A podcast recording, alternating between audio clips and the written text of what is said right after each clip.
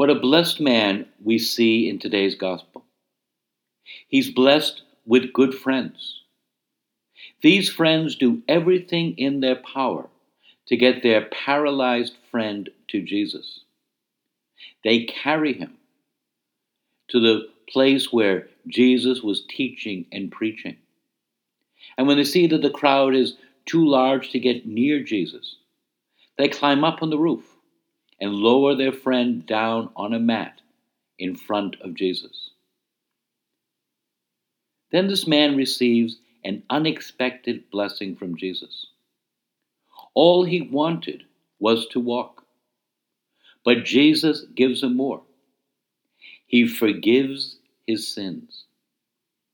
This man is completely new.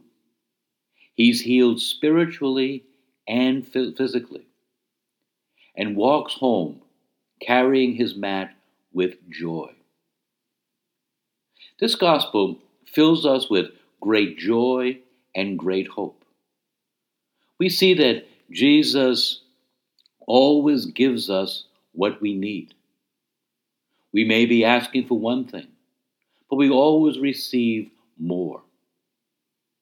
More blessings, more healings, more forgiveness. This gospel also is a challenge to us. What do we do to bring others to Jesus? We are disciples of Jesus Christ. We call ourselves brothers and sisters to all around us. How are we treating our brothers and sisters?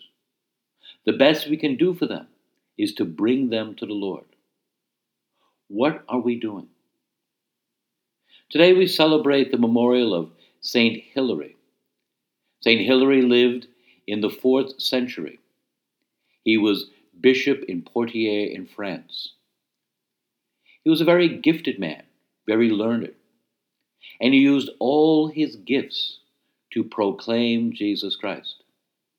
He was living in a time when the Arian heresy was rampant in the church, a heresy that denied the divinity of Jesus. And he wrote very clearly the teaching of the church. He preached and taught very clearly. He was also willing to suffer. He suffered exile because the emperor went against his teaching. Hilary did all that he could to proclaim Jesus, to bring others to the Lord. We rejoice so much in all, that the Lord gives us, in his love for us, his tremendous love for us. But we're also called to bring others to him. We're called to be like the friends in the gospel. We're called to be like Hilary. So today, as we go through this day, we ask the Lord, through the intercession of St. Hilary, to help each one of us bring others to Him.